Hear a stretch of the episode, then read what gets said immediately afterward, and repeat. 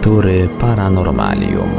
Dziś w Radiu Paranormalium kontynuujemy prezentację książki Wojciecha Chudzińskiego Ten drugi w nas. Od objawień aniołów do malarstwa duchów. Jest to niezwykła publikacja przeznaczona dla osób zafascynowanych ezoteryką, a w szczególności problematyką spirytyzmu i mediumizmu. W książce autor przedstawia postacie historyczne oraz artystów, na których biografiach odcisnął się kontakt z tak zwaną inną rzeczywistością. Wojciech Chudziński stara się wyjaśnić, co może się kryć za niezwykłymi umiejętnościami osób, które odniosły sukcesy jako medium. Próbuje odpowiedzieć na pytanie, czy opisane historie można wytłumaczyć na gruncie współczesnej psychologii, czy też niezbędne jest odwołanie się do metafizyki i dostrzeżenie w tych kontaktach ingerencji czynników zewnętrznych. Książkę Ten drugi w nas, od objawień aniołów do malarstwa duchów na antenie Radia Paranormalium prezentujemy w odcinkach w całości.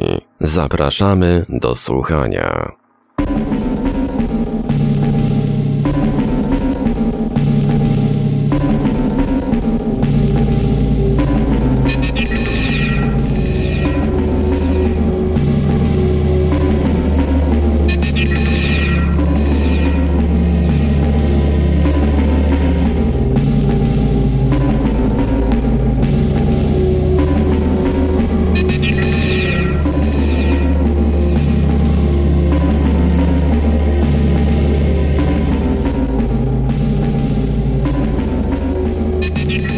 Portrety zjaw May i Elizabeth Banks jest sierpień 1911 roku. W Chesterfield w stanie Indiana salę wypełnia tłum, który przybył na pokaz sztuki spirytystycznej. Media, dwie siostry w wieku 35-40 lat, zajmują miejsca na mównicach po obu stronach ustawionych na scenie sztaluk. Za moment czyjaś niewidzialna ręka zacznie malować obrazy. Płócien na sztanugach nikt nawet nie dotknie, jednak duchy za pośrednictwem sióstr Banks i tak wykonają kilka udanych portretów. Wcześniej ludziom zgromadzonym przed wejściem do budynku wręczono oznaczone numerami bilety.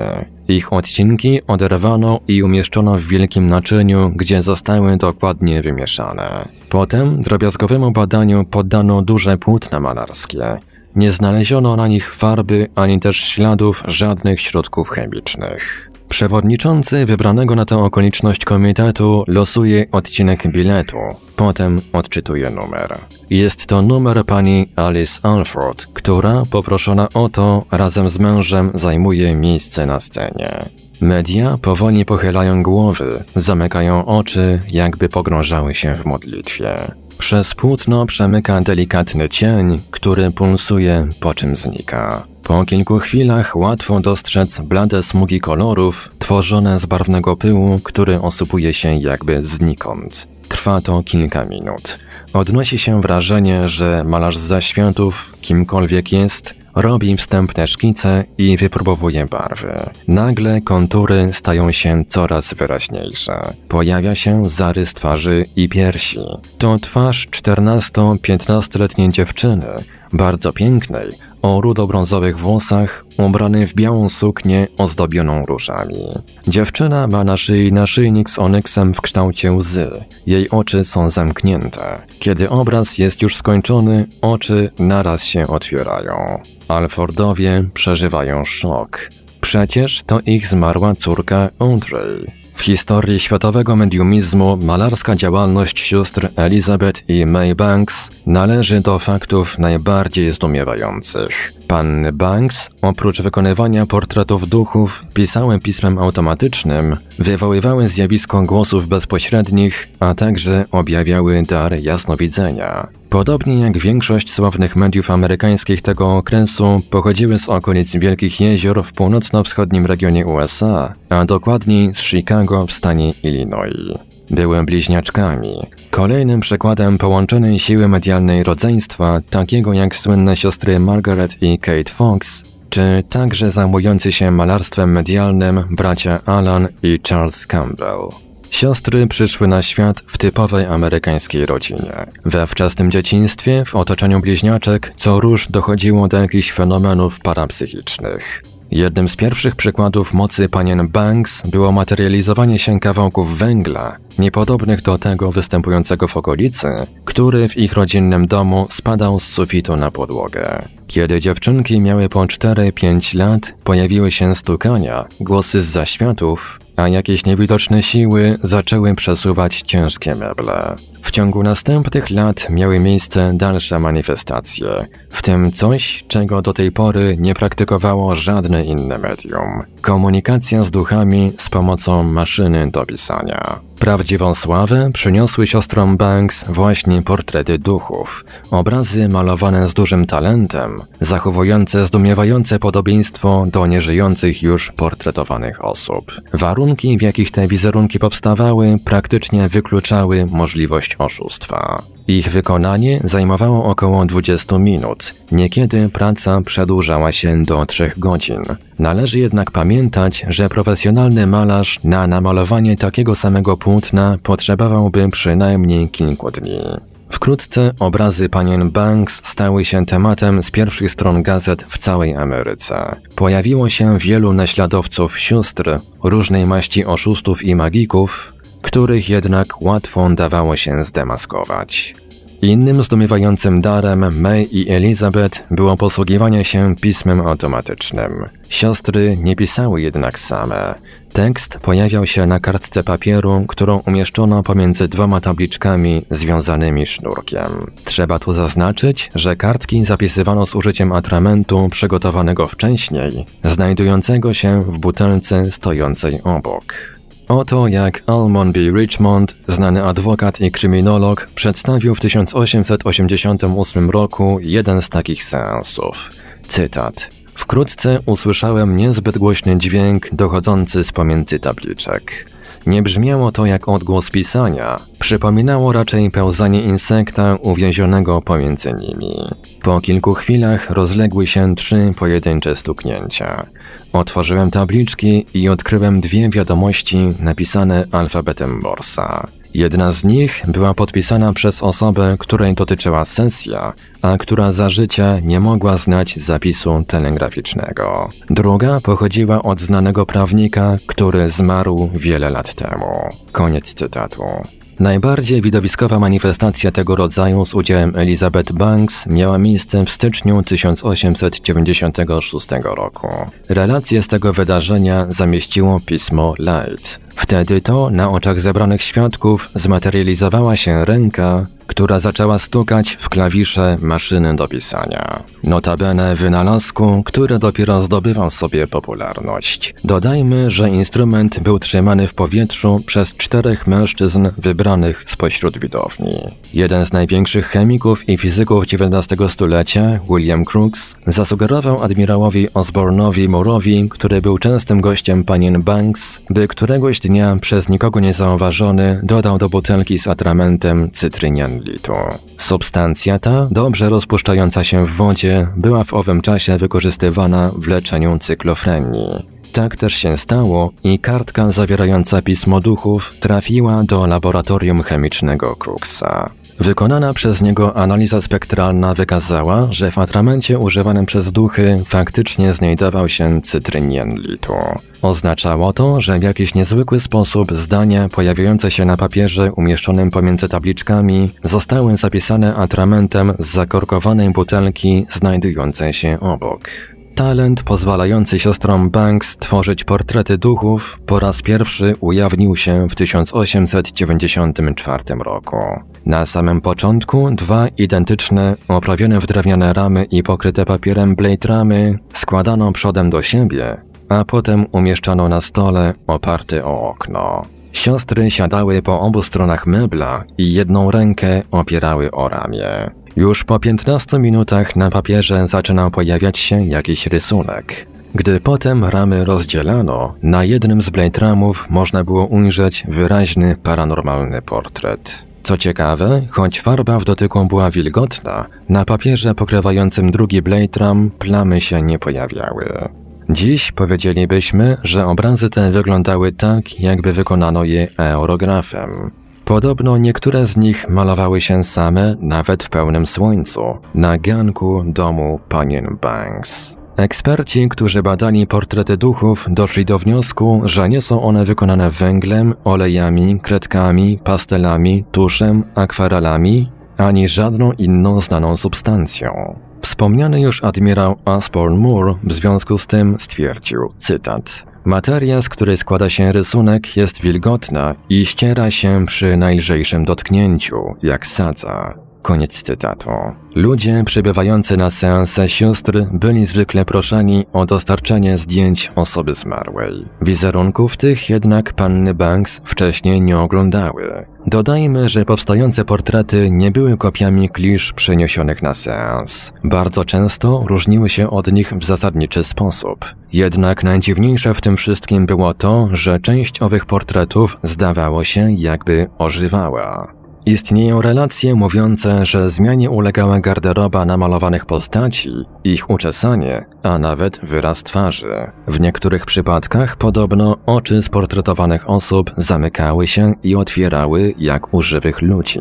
John W. Payne, dyrektor Banku Obywatelskiego w Newcastle w stanie Indiana, we wrześniu 1905 roku tak mówił o portrecie swojego zmarłego 14 lat wcześniej ojca. Ten obraz nie powstawał stopniowo. Na początku przewodził na myśl ulotny cień, po czym przez płótno przepłynęła jakby fala i pojawił się zarys twarzy. W jakimś sensie przypominało to wschód słońca.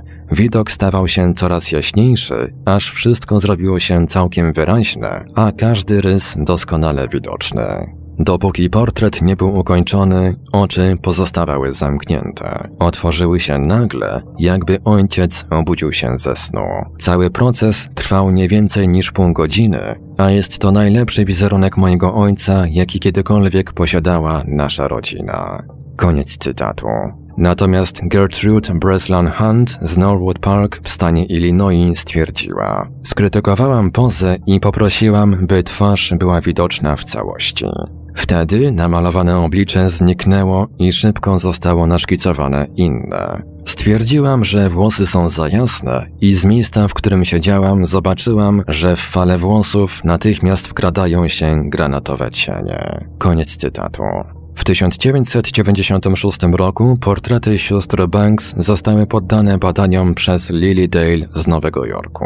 Napisała ona, choć liczą sobie niemal 100 lat, wciąż wyglądają świeżo, Niczym opromieniona słońcem rosa lśniąca na płatkach róż w moim ogrodzie. Drewniane ramy, w które oprawiono płótna, postarzały się, lecz nie dotyczy to samych malowideł. Niektóre z wizerunków, szczególnie Williama Mervina i młodej dziewczyny Pat Murphy, wyglądają jakby miały zaraz przemówić. Kiedy tam byłam, kobieta uwieczniona na innym portrecie zdawała się zmieniać wyraz twarzy i kierunek spojrzenia. Mogę powiedzieć jedno, te obrazy przywodzą na myśl okna, przez które zagląda tu świat ducha.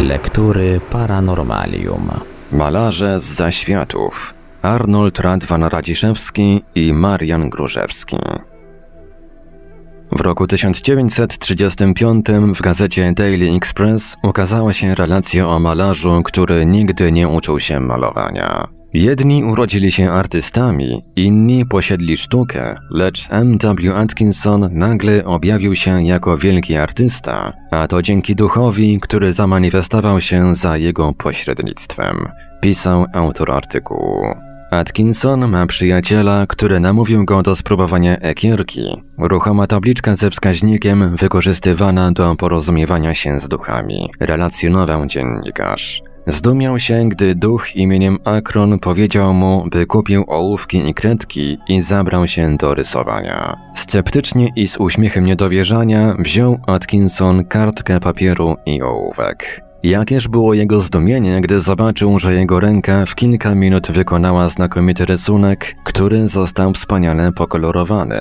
Położył znów ołówek na papier i zauważył, iż pisze słowa statek wenecki XI wiek. Koniec cytatu.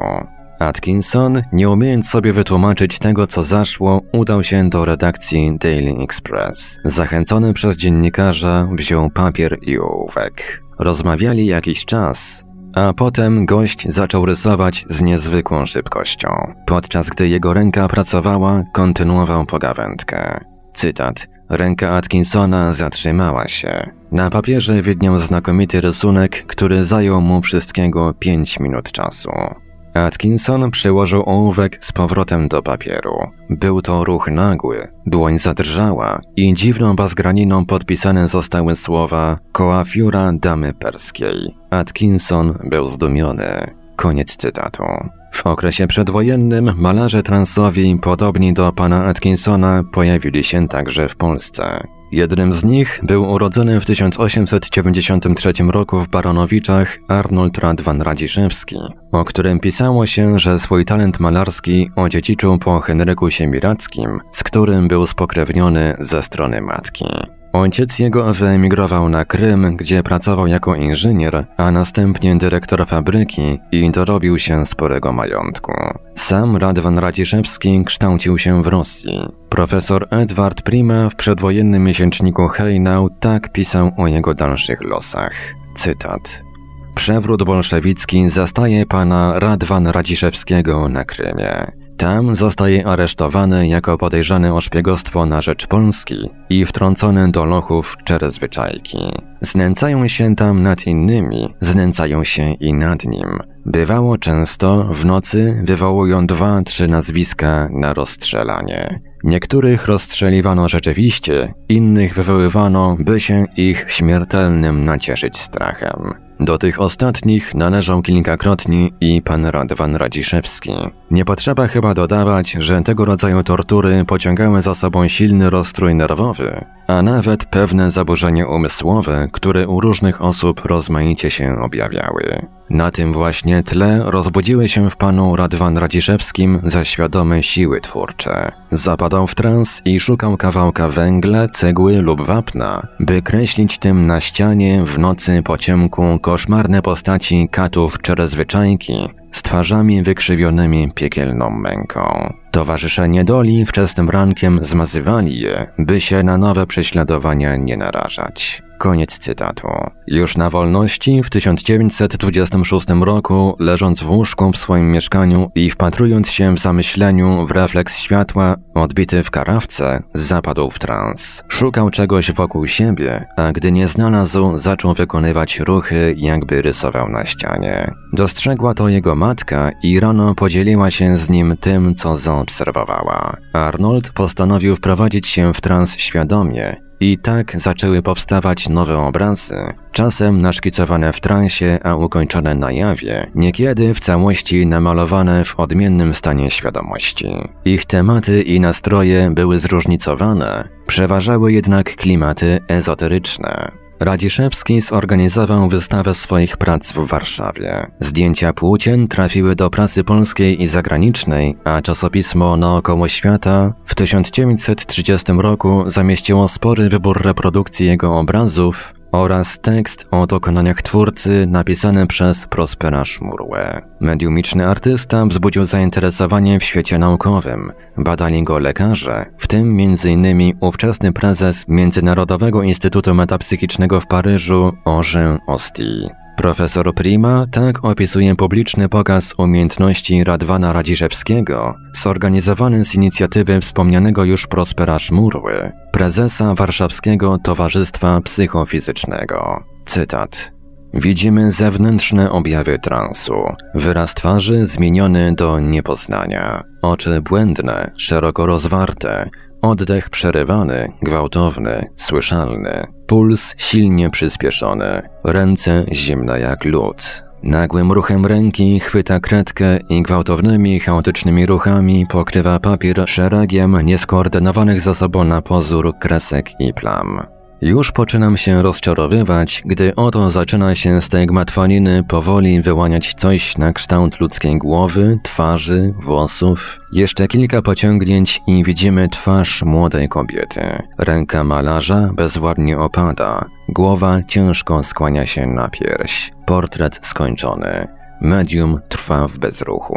Koniec cytatu. Natomiast sam Szmurło tak przedstawił wydarzenia, których był świadkiem. Cytat. Przeważnie wieczorem, przy świetle lampy zaciemnionej abażurem czerwonym i przy bezwzględnej ciszy, artysta siedząc na krześle i głęboko, rytmicznie oddychając, wpatruje się przez kilka minut w jakiś umyślnie umieszczony w pobliżu przedmiot błyszczący. W pewnej chwili powieki jego zaczynają drgać, Oczy zamykają się, a głowa bezwładnie opada na piersi.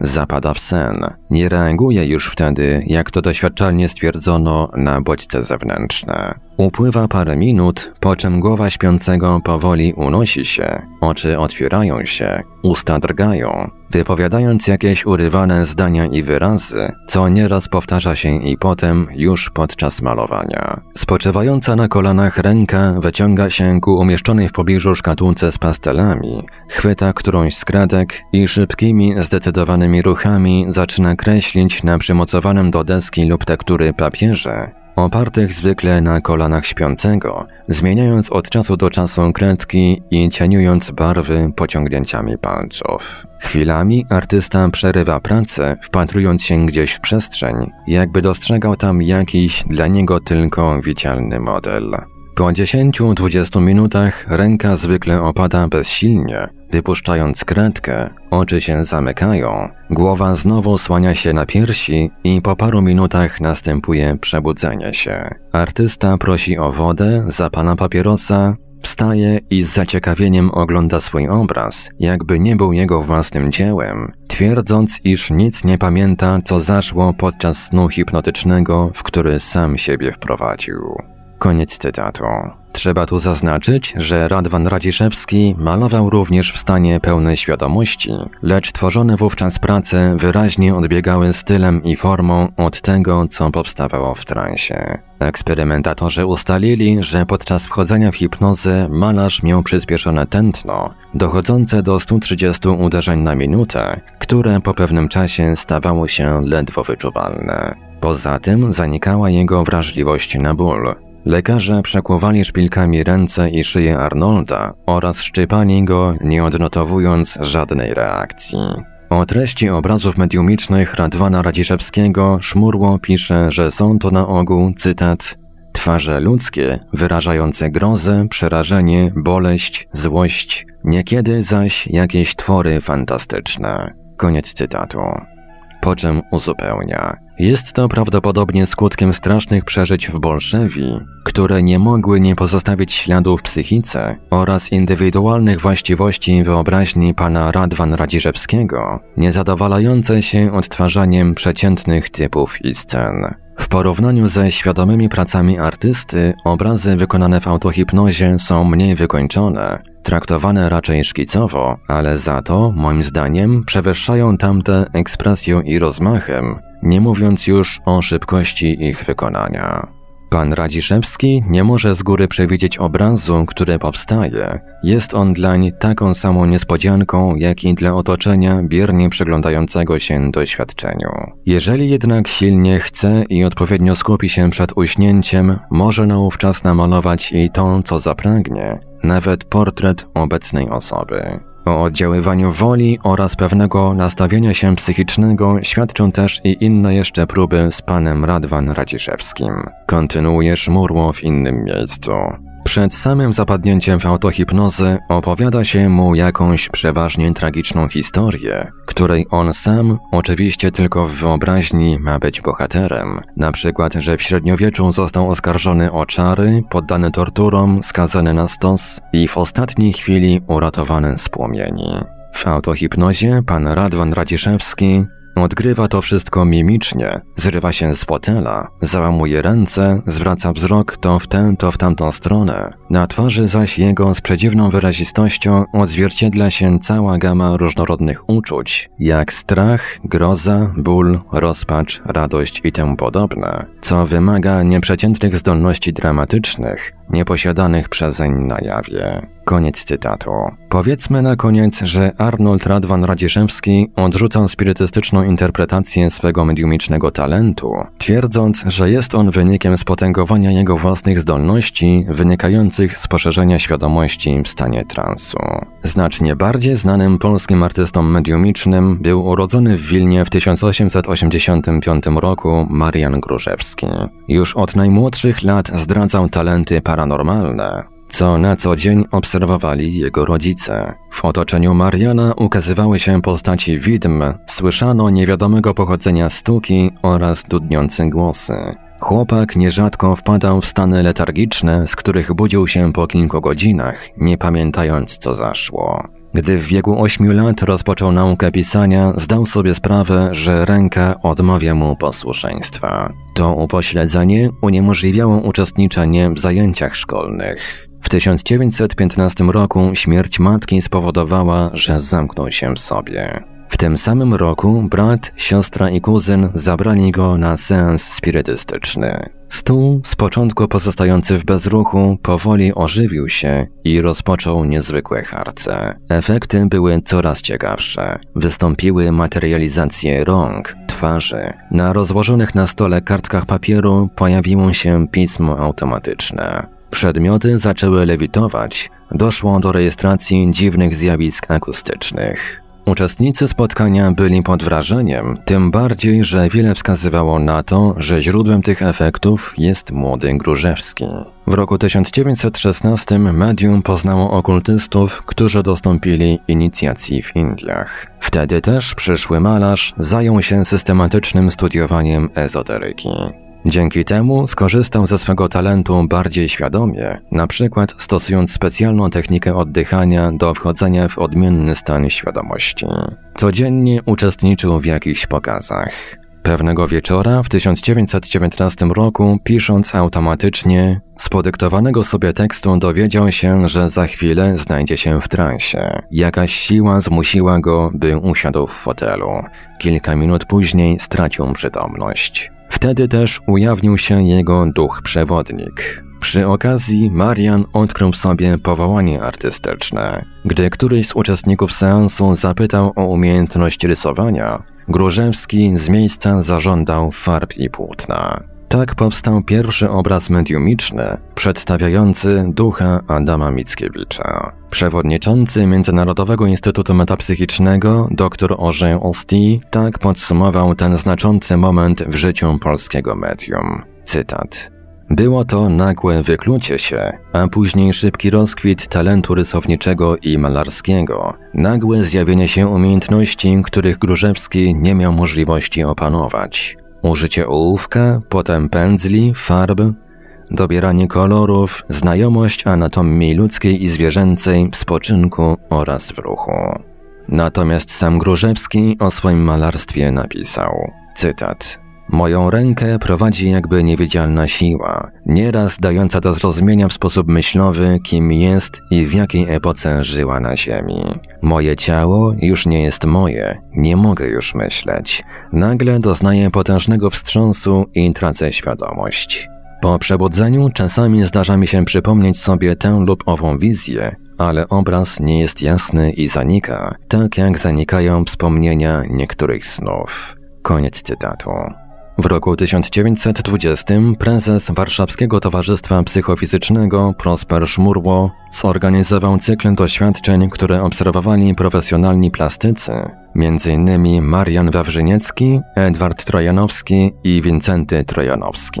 Badacz pisał potem do Orze Osti, cytat. Rysując, Grużewski oczy ma zamknięte lub może przymknięte. Nie podnosząc opuszczonych powiek, ujmuje ołówek i, pozornie bezwładnie, nie kreśląc żadnego konturu, szybko i chaotycznie rzuca na papier to tu, to tam jakieś linie, kreski, plamy, które dopiero przy końcu łączą się ze sobą w harmonijną całość. Ma się wrażenie, jakby medium widziało na czystym jeszcze papierze cały, dla innych niewidzialny obraz, który tylko utrwala ołówkiem lub kratką. Koniec cytatu. Obserwując chaotyczne gesty Grużewskiego, widz zwykle nie spodziewał się niczego wartościowego. Był więc zaskoczony finezją tego, co pojawiało się na płótnie. Trzeba tu zaznaczyć, że artysta ze zwykłą dla siebie zręcznością potrafił rysować portrety i malować obrazy przy czerwonym świetle lub całkowitych ciemnościach. Najwyraźniej takie właśnie warunki sprzyjały tworzeniu w odmiennym stanie świadomości. W roku 1921 60 prac namalowanych w transie pastelami lub farbami olejnymi trafiło na wystawę w stolicy. W czasie jej trwania wygłaszano odczyty ilustrowane przeźroczami. Zainteresowanie twórczością Grużewskiego rosło z dnia na dzień. Rok później wystawę pokazano w Wilnie, w prywatnych apartamentach Władysława Bandurskiego, biskupa polowego Legionów Polskich marszałka Piłsudskiego. Wkrótce Grużewski wyjeżdża do Paryża, gdzie jego fenomen chcą badać takie sławy jak profesor Rocco Santoliquido, założyciel Międzynarodowego Instytutu Metapsychicznego oraz znany publicysta Gonzaga Frick, autor obszernego artykułu o polskim medium zamieszczonego w komedii. Z Grużewskim eksperymentował też wspomniany już Orzeł Osti, lekarz, a jednocześnie dyrektor Instytutu. 7 czerwca 1923 roku, w czasie trzech minut i w całkowitej ciemności, Grużewski namalował portret markiza Emanuela de Saint-Villa. Osti był zaszokowany. Uznał, że taki obraz nie mógł powstać w sposób naturalny. Każdy cień, linia, plama bieli czy czerni zostały odwzorowane na płótnie z tak wielką precyzją, jakby artysta pracował w pokoju wypełnionym światłem. Potem nastąpiły wystawy indywidualne w Atenach i Rzymie. W Paryżu, studiując pod kierunkiem Paula Szabasa, Grużewski zdobył wykształcenie malarza profesjonalisty. Rysunki jego, co należy podkreślić, udoskonalały się wraz z upływem czasu. Tworzone dzieła przypominały obrazy takich malarzy jak Matejko czy Wyspiański. Ten swoisty mimetyzm Grużewski wyjaśniał za pomocą doktryny spirytystycznej. Wierzył święcie, że jego rękę prowadzą duchy zmarłych artystów. Zdaniem Mariana, jego obrazy powstawały, gdy przenikał umysłem świat astralny. Głównym ich tematem stały się fantazmagorie, larwy, gnomy, wiry, prądy astralne, krajobrazy z niestanych planet. Artysta wyjaśniał, że larwy to nieokreślone świadomości, duchy, które jeszcze się nie wcieliły, a niepokoją żywych. Wokół twarzy przedstawianych postaci widać różnokolorowe spirale, które symbolizują odmienne osobowości. Ponieważ malarz przyjmował za fakt reinkarnację, niektóre jego dzieła pokazywały kolejne wcielenia osoby portretowanej lub psychiczny wyraz sobowtóra astralnego. Często zdarzało się, że malarz tłumaczył symbolikę i znaczenie konkretnych płócien, znajdując się jeszcze w transie. Pomiędzy rokiem 1919 a 1926 tworzył obrazy w stanie somnambulicznym, a ściślej rzecz biorąc, głębokiego snu. Wykazywał dużą zdolność wprawiania się w ten stan, rozwiniętą przez lata do tego stopnia, że mógł porzucić pełną świadomość, ilekroć tego zapragnął. Gdy chciał malować, zastygał po prostu w bezruchu, wpatrując się w przestrzeń i zatrzymując tok myśli. Po kilku chwilach oczy zaczynały mu płonąć, mięśnie karku drgały, a głowa odchylała się w tył. Przestawał doświadczać swego ciała, gwałtowne pchnięcie wstrząsało jego głową i pogrążał się w nieświadomość. Grużewski tworzył sztukę podczas dwóch rodzajów somnambulizmu.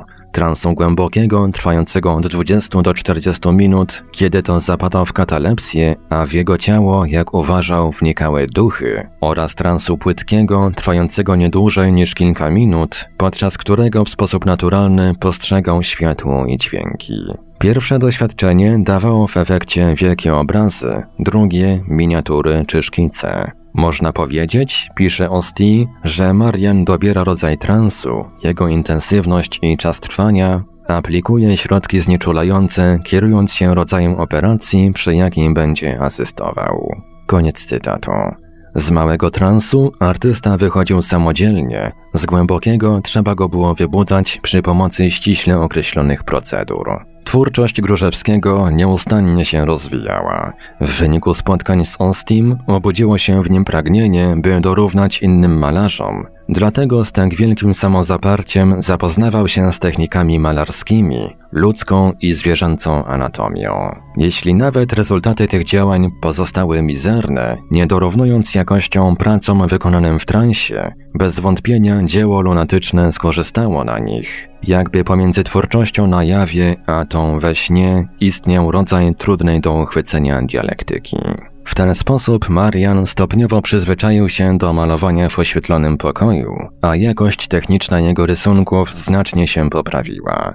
Zdarzało się jednak, że podczas świadomej pracy ręka w najmniej spodziewanym momencie odmawiała mu posłuszeństwa, po czym, uwolniona od nakazów woli, szkicowała obrazek, którego świadomie chwilę wcześniej nie był w stanie wykonać. Krótko mówiąc, podsumowywał ten stan rzeczy Osti, wysiłki Grużewskiego, aby stać się malarzem profesjonalnym, prowadzą do sytuacji następującej. Gdy projekt jest łatwy do przeprowadzenia, wykonuje go przy pomocy umiejętności uzyskanych dzięki ciężkiej pracy. Kiedy okazuje się zbyt trudny, ręka maluje bez udziału woli, albo w stanie lunatyzmu niewywołanego świadomą intencją. Koniec cytatu. W podsumowaniu analizy przypadku Grużewskiego Osti zestawił dwa wykluczające się wnioski. Pierwszy, istota ludzka nie jest do tego zdolna. Takie zjawiska są więc niemożliwe. Szukajcie oszustwa, a z pewnością je odkryjecie. Drugi, istota ludzka nie jest do tego zdolna. Źródło tych fenomenów musi zatem znajdować się poza rzeczywistością ludzką. Według naukowca zebrane w toku doświadczeń fakty ewidentnie przeczyły pierwszemu twierdzeniu.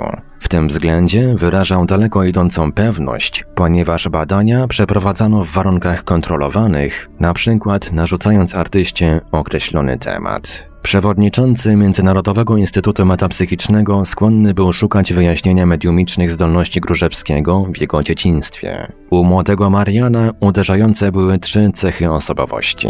Prowadząca niemal do halucynacji intensywność wyobraźni, brak zdolności wywołujący niepowodzenia szkolne, Wreszcie zdumiewająca oporność jego dłoni, która nie chciała poddać się swego rodzaju tresurze, jaką bez wątpienia jest nauka pisania. Wygląda to tak, konkludował Osti, jakby jego ręka, odmawiając służenia wierzchniej warstwie osobowości, spełniała w zamian poprzez trans polecenia nieznanego gościa, dysponującego zaskakującym potencjałem twórczym. Grużewski jako dziecko i młodzieniec nie wykazywał żadnej z tych zalet, które na planie świadomego funkcjonowania w społeczeństwie zapewniają podjęcie pożytecznej działalności.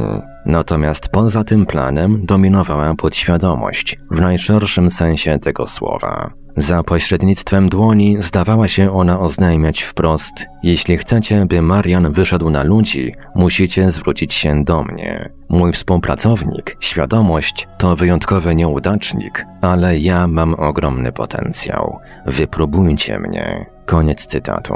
Jednak zanim przypadek nie przywiódł Grużewskiego do udziału w seansie spirytystycznym, wezwanie to pozostawało bez echa. To właśnie tam okazało się, że jest on zdolny do pisania automatycznego. Podświadomość uzyskała możliwość komunikowania się ze światem zewnętrznym i posługiwała się Marianem, by objaśnić, jak wykorzystać zawarty w niej potencjał. Wkrótce przewodnik użył nieposłusznej ręki i napisał zdanie: Konieczny jest trans prosząc duchy o dokonanie tego, do czego człowiek zdawał się niezdolny, najprawdopodobniej zaktywizowano ukryte zdolności tkwiące głęboko w podświadomości Grużewskiego.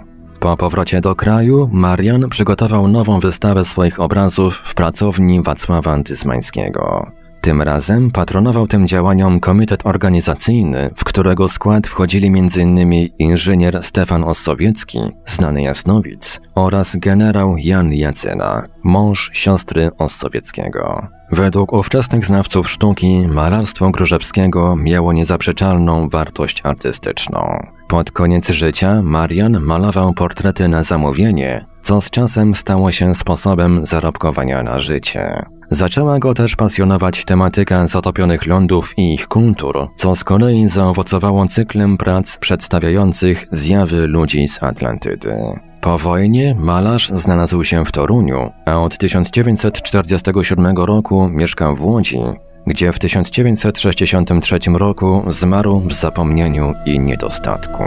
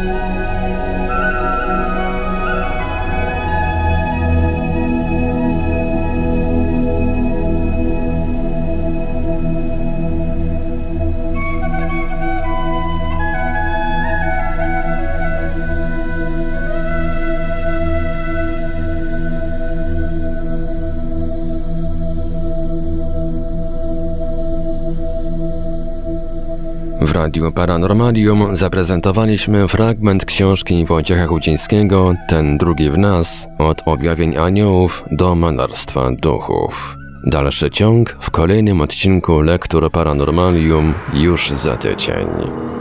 Archiwalne odcinki Lektur Paranormalium znajdziesz do pobrania w archiwum naszego radia na stronie www.paranormalium.pl.